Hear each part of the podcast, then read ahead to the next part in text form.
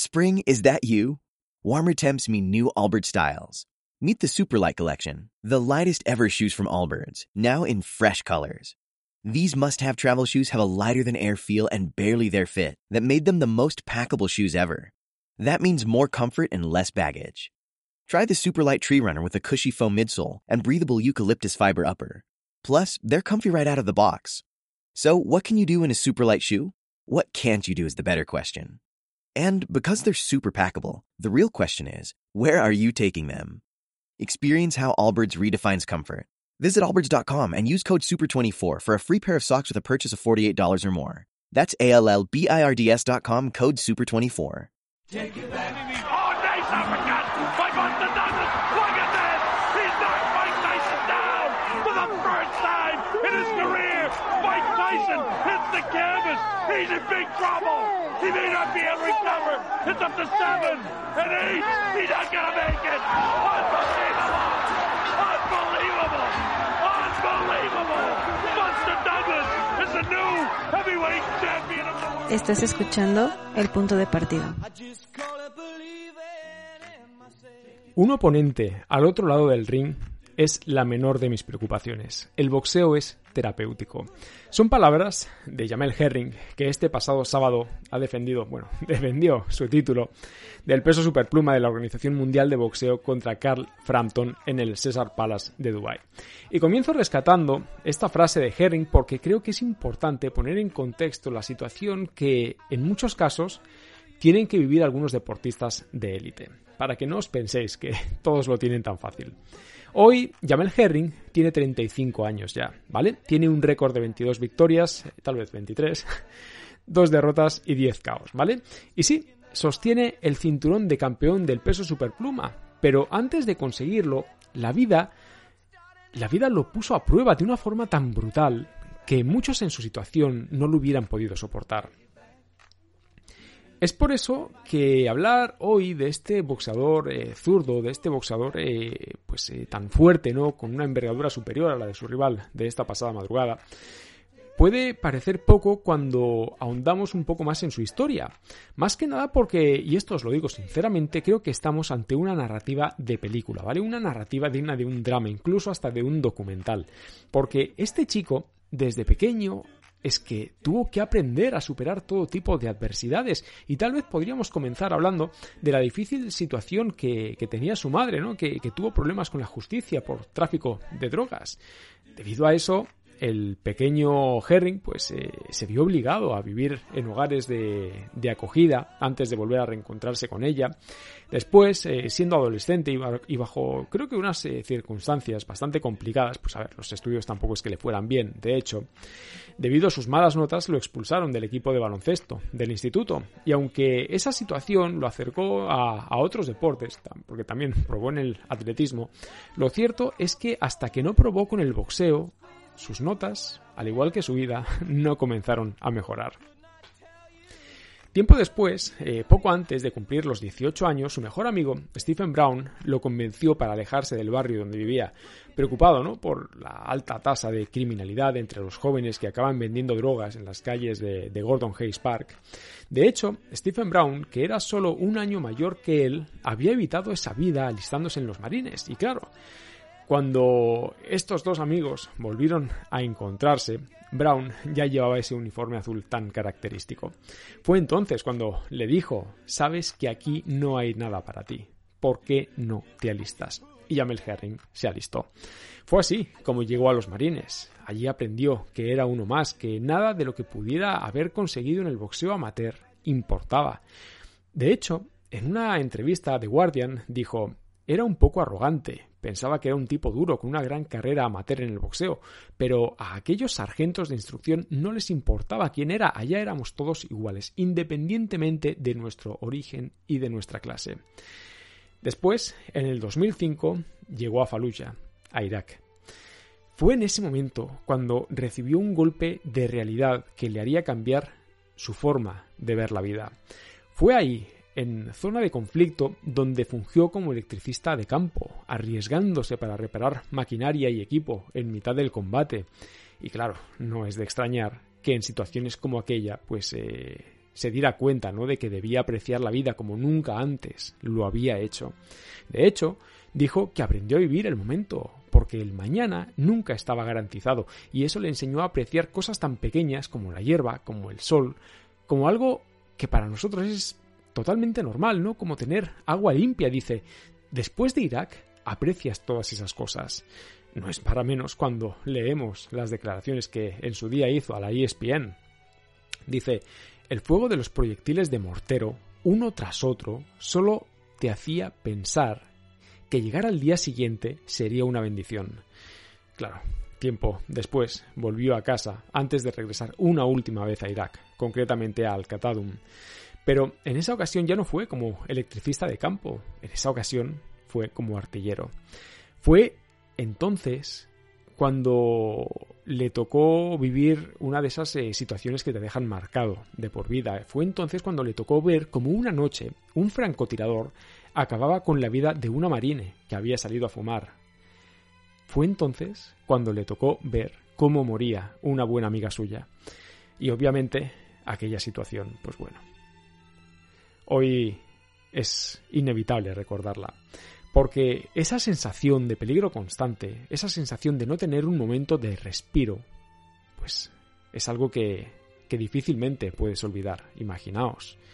Cuenta que en su segundo despliegue iba en un Humvee. Dice, tenías que ir con los ojos muy abiertos y pendiente de la carretera por el peligro de los francotiradores. Ese era mi mayor miedo. Cada vez que nos teníamos que detener me sentía un blanco fácil. Vamos, que eh, en esa eh, en ese tipo de circunstancias, ¿no? O sea, tener esa sensación de exposición a los ataques enemigos, pues yo creo que está más que justificado, ¿no? Eh, tener esos episodios de, de, estrés, ¿no? Sobre todo cuando eres tú quien va encima del Humvee. Dice, eso era lo más estresante porque te sentías atrapado en medio de la nada. Incluso vi como un Humvee que iba delante nuestro caía al pisar una mina. Herring era incapaz de recordar cuántos eh, marines a los que conocía murieron bajo ese tipo de circunstancias. Pero sobre todas ellas hay una que suele destacar, ¿no? La historia de un sargento que siempre se mantenía con él, un técnico de artefactos de artillería explosiva que siempre insistía en la cautela que debían tener al detectar y sobre todo al desmontar una bomba. Recuerda que les decía que tenía un hijo de dos semanas y después de aquello, una semana más tarde, lo mataron en una explosión. Dice, eso realmente provocó algo en mí. Tal vez por la facilidad, ¿no? Para eh, ponerse en sus zapatos al saber que en casa, en Estados Unidos, lejos de toda aquella situación, su novia estaba embarazada de su primer hijo. Un niño al que llamaron Stephen en honor a su mejor amigo y al que no vio nacer.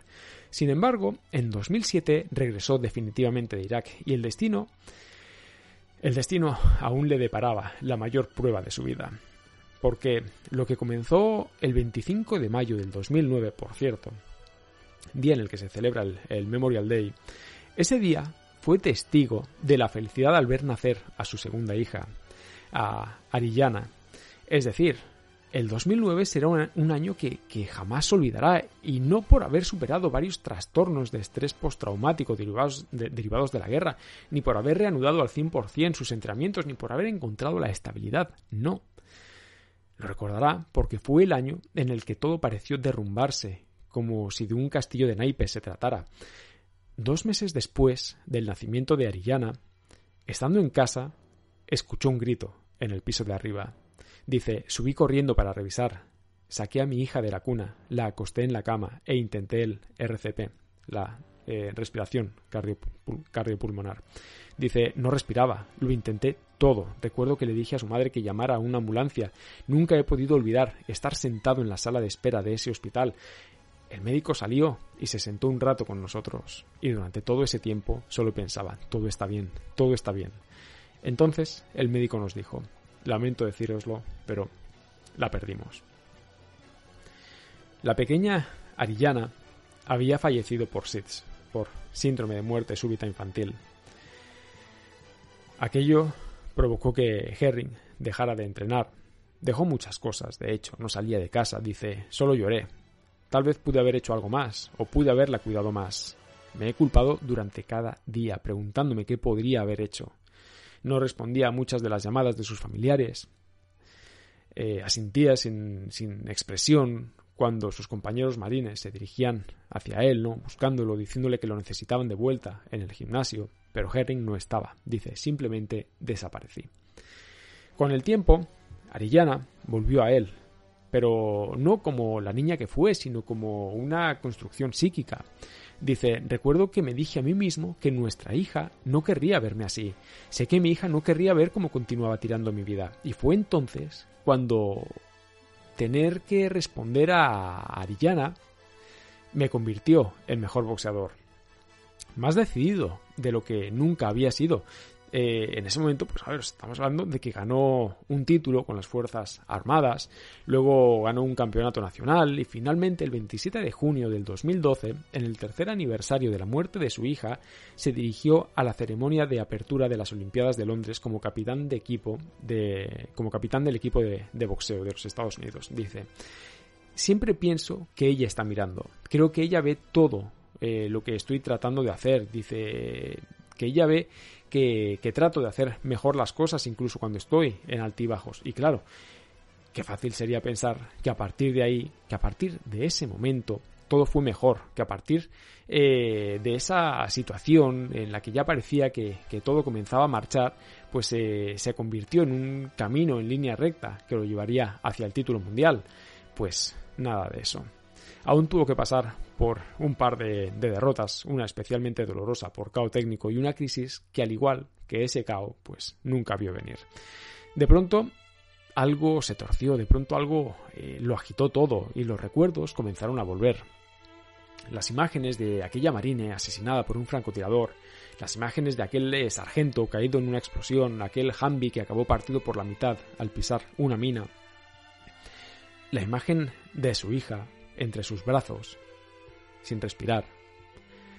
Y como no, Stephen Brown, su mejor amigo, la persona que había cambiado su vida y ese sentimiento de frustración al saber que nunca pudo agradecerle todo lo que había hecho por él. Todo aquello lo hizo explotar. Brown había muerto de cáncer en 2004, en un momento en el que Herring pues, estaba esperando su despliegue. Apenas dormía y cuando lo hacía, pues las pesadillas comenzaron a apoderarse de él la paranoia se, adueñó de, su vida y volvió a encerrarse en su casa una vez más. Y fijaos, de verdad, qué tan mal estaba, que una vez que salió a un eh, restaurante tuvo que sentarse de espalda contra la pared y de cara hacia la puerta para vigilar quién entraba y quién salía. Incluso hoy en día dice que tiene que saber dónde está cada salida. Dice, cuando estoy en el gimnasio no puedo evitar buscar personas sospechosas con el rabillo del ojo, nunca se sabe cuándo será el próximo tiroteo en masa. Comenzó a beber, tal vez demasiado. Sus continuos cambios de humor comenzaron a afectar a su familia. Y lo que había comenzado como una negación acabó siendo un ejercicio de aceptación. Dice, tenía miedo. Conseguir ayuda no fue lo más fácil. No sabía cómo me verían. Sin imaginarse que todos los terapeutas le acabarían diciendo lo mismo, no estás solo. Con el tiempo fue mejorando a cada semana, a cada mes, a cada pelea, a cada decisión, como por ejemplo aquella en la que decidió bajar de peso para tener una mejor oportunidad de pelear por el título. Y sí, los doctores estuvieron ahí para él, de la misma forma que para él, pues lo estaba su hija. Dicen, ella no lo aísla en esos periodos difíciles, ella lo ayuda a través de ellos. Y el mismo Herring dice, incluso ahora, cuando me ves pelear, lo hago en su nombre. Todo lo que hago, lo hago en su honor. Así es como lo veo. En mayo del 2019, por fin llegó su oportunidad para pelear por el título, y por azares del destino, coincidió con el día en el que su hija hubiera cumplido 10 años. El rival, Masayuki Ito. El resultado, el resultado digno de un final de película que termina con Jamel Herring levantando el cinturón de campeón del mundo tras haber superado una vida llena de adversidades. Tal vez por eso, la pelea de este fin de semana la vi como como la segunda parte de una película, ¿no? Porque todo ascenso a la cima necesita un enfrentamiento que lo ponga a prueba. Y ese enfrentamiento creí que bueno, que podría ser contra el Chacal, ¿no? Contra Carl Frampton de 34 años con un récord de 28 victorias, 2 derrotas, 16 caos. Alguien a quien conocemos muy bien aquí en España por sus peleas contra Kiko Martínez, alguien que derrotó a boxeadores como Nonito Donaire, como Leo Santa Cruz, alguien que como amateur ha sido dos veces campeón de Irlanda, campeón de Europa en el peso supergallo en 2013, campeón del mundo del peso supergallo en 2014 y, como no, buscando ese tercer título mundial que no está al alcance de cualquiera. Vamos, que sobre el papel teníamos todos los ingredientes para presenciar una gran pelea entre dos boxeadores que saben muy bien qué es lo que se estaban jugando. Por una parte, como os digo, el campeón Jamel Herring, Semper visiblemente más grande, con una mayor envergadura, y en la esquina contraria, el aspirante, Carl Frampton, que sabía que la clave del combate estaría en su capacidad para romper la distancia, pegar abajo y ser agresivo. Es por eso que cuando vemos las grandes diferencias entre los dos, lo lógico es pensar que el primer asalto sería el típico asalto de estudio, ¿no? Con ambos buscando la distancia, el timing, y así fue. Cuando se reanudaron las hostilidades, el chacal comenzó a entender que cada vez que decidiera romper la distancia tendría que pagar peaje, un peaje en forma de recto de derecha que el campeón utilizaba constantemente como barrera. Frampton comenzó a tirar de ese movimiento de cintura tan necesario para básicamente dos cosas. La primera, evitar los golpes de su rival y la segunda, para intentar entrar frontalmente. Porque la verdad es que a poco que conozcamos al irlandés, al norirlandés, sabremos que es un boxeador que se caracteriza por castigar la zona de flotación, por eh, castigar los, los flancos de sus rivales, y eso, evidentemente, no sería nada fácil ante un Herring que estaba dominando con el jab, poniendo distancia de por medio y haciendo uso de su superioridad física. Claro, llegados al cuarto asalto, las dudas sobre si Frampton eh, pudo haberse equivocado, pues comenzaban a surgir, ¿no? Porque tal vez entrar en la categoría del peso superpluma, con lo pequeño que es él, para pelear contra un rival que es prácticamente un peso ligero, pues podría ser contraproducente. Sin embargo, sobre el ring, lo que veíamos era a un chacal que intentaba tomar la iniciativa, que tirando de casta presionaba al campeón contra las cuerdas, que era plenamente consciente de que para llevarse el cinturón debía arriesgarse. Y oye, ese nivel de agresividad provocó un corte en el ojo izquierdo de Semperfi. ¿Sabéis qué fue lo que pasó a continuación? Pues que al igual que en las películas, el campeón al verse herido, al verse sangrando, se dispuso a apretar, a cambiar el rumbo que había tomado ese cuarto asalto y a partir de ese momento el combate se convirtió en una guerra. Carl Frampton había hecho daño al campeón, había herido su orgullo y sabía que debía aprovechar la etapa en la que había entrado el combate. Con Herring aceptando el intercambio de golpes en la corta distancia, ambos quedaban totalmente expuestos. La contundencia de los golpes al cuerpo se hacía evidente y justo al minuto y medio del quinto asalto, mientras el chacal, envalentonado, daba ese paso adelante para cerrar la distancia, se encontró con una contra seca, un directo de izquierda impresionante que no solo lo paró en seco, sino que lo puso lo puso en la lona. Cualquiera con esa caída, de verdad, hubiera reculado, pero, pero no Carl Frampton, que siguió presionando. Ese golpe de, de contra, o sea, pudo haberle dado un punto de confianza al campeón, sabedor de que con una sola mano tenía la capacidad para sentar al aspirante, mientras que el chacal tenía claro que debía seguir castigando el corte de Herring, que tenía el párpado eh, izquierdo eh, tocado, Sabía que esa era su oportunidad, que ese era su combate y que por ahí pasaban todas sus aspiraciones. El ímpetu y el coraje que demostraba al seguir avanzando eran la muestra de la determinación de un boxeador consciente de sus circunstancias, consciente de las características del rival que tenía delante y evidentemente sabía que no habría victoria sin riesgo. Es por eso que no dejaba de presionar hasta que una vez más, al minuto y medio, pero en esta ocasión del sexto asalto, el campeón lo cazó con un upper de izquierda terrorífico y Frampton cayó. Pero cayó a cámara lenta, derrumbándose, sin oposición. Ante la mirada de todos los espectadores conscientes de que al boxeador norirlandés lo estaba derrotando a la distancia. Aún así, como os digo, aún así se levantó. Y una vez más volvió a arriesgarse, puso toda la carne en el asador y convirtió su pelea en una hora o nunca. Presa de toda la artillería que el campeón había sacado, Herring comenzó a conectar con agresividad con las combinaciones con el upper, con el recto de izquierda, y fue entonces cuando ante la incapacidad del chacal, el árbitro paró la pelea, consciente de que no estaba en disposición de continuar. La pelea había terminado. El grito de Jamel Herring inundó un pabellón vacío, y como no, se arrodilló, recordando a su hija. En la otra esquina, el derrotado, Frampton, sabía que la prueba que tenía ante sí, pues era realmente complicada siendo consciente de su inferioridad física, pero aún así peleando como un grande, la verdad. Y esto, joder, es que esto hay que valorarlo, porque de verdad, o sea, ¿cuántos boxeadores tienen la oportunidad de pelear por el título y no ponen ni la mitad de la valentía que puso este chico, ni del orgullo que este chacal puso sobre el ring esta pasada noche. Un ejemplo de deportista que, como dijo en la entrevista posterior, había llegado con un buen campamento, que había llegado con un, en, un gran estado de forma. Que, que, no podía poner excusas y que le había ganado un gran campeón, que el boxeo había sido muy bueno con él, pero que también había significado un gran sacrificio durante todos estos años. Palabras que perfectamente pueden sonar a despedida, pero que también, dichas en caliente, necesitan reposo. En cuanto al campeón, bueno, ¿qué podemos decir de él, no? Una vez más superó una difícil prueba y lo hizo con nota. Frampton lo presionó, se convirtió en un obstáculo que debía superar y Herring, una vez más, lo consiguió. ¿Y sabéis qué? Que no lo hizo solo. No lo hizo solo porque junto a él estaba su hija, ¿no? Que lo acompaña en todos los combates con su nombre bordado en el pantalón. Así que ya lo sabéis. Hoy quise darle prioridad a esta historia porque, bueno, o sea, creo que es importante pararnos un momento de vez en cuando y recordar, ¿no? Eh, que, cuando haya momentos, porque los hay, y esto lo pasamos todos, ¿no? momentos en los que creemos que la vida es complicada, que no es justa y que nos ha tocado lidiar con situaciones difíciles, creo que debemos aceptar ¿no? que, cualquiera puede caerse, que cualquiera de nosotros eh, puede entrar en depresión o sufrir de, de estrés, pero que independientemente de eso, todos, sin importar las circunstancias, todos, he dicho, tenemos la capacidad para levantarnos, para reponernos, para seguir avanzando. Así que gente, lo dicho, espero que os haya gustado este audio tanto como me ha gustado montarlo a mí.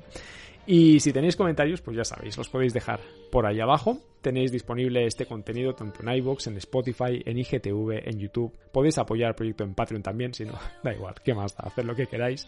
Y nada, gente, de verdad, agradeceros de nuevo que estéis ahí y recordad, ningún jugador es tan bueno como todos juntos. Nos vemos.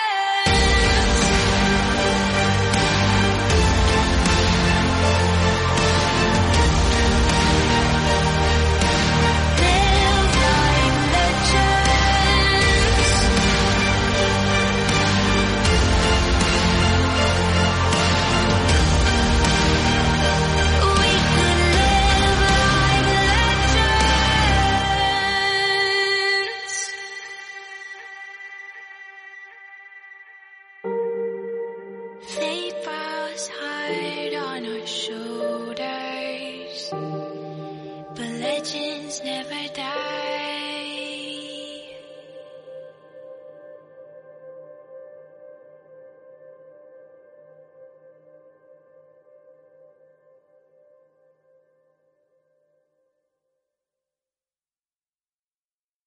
As a new Western Union customer, you can enjoy a $0 transfer fee on your first international online money transfer. Send money to your family and friends back home the fast, easy, and reliable way. Visit westernunion.com or download our app today to get started, and your first transfer fee is on us. FX gains apply, not available for credit cards and transfers to Cuba. Services offered by Western Union Financial Services Inc. and MLS 906983 or Western Union International Services LLC and MLS 906985.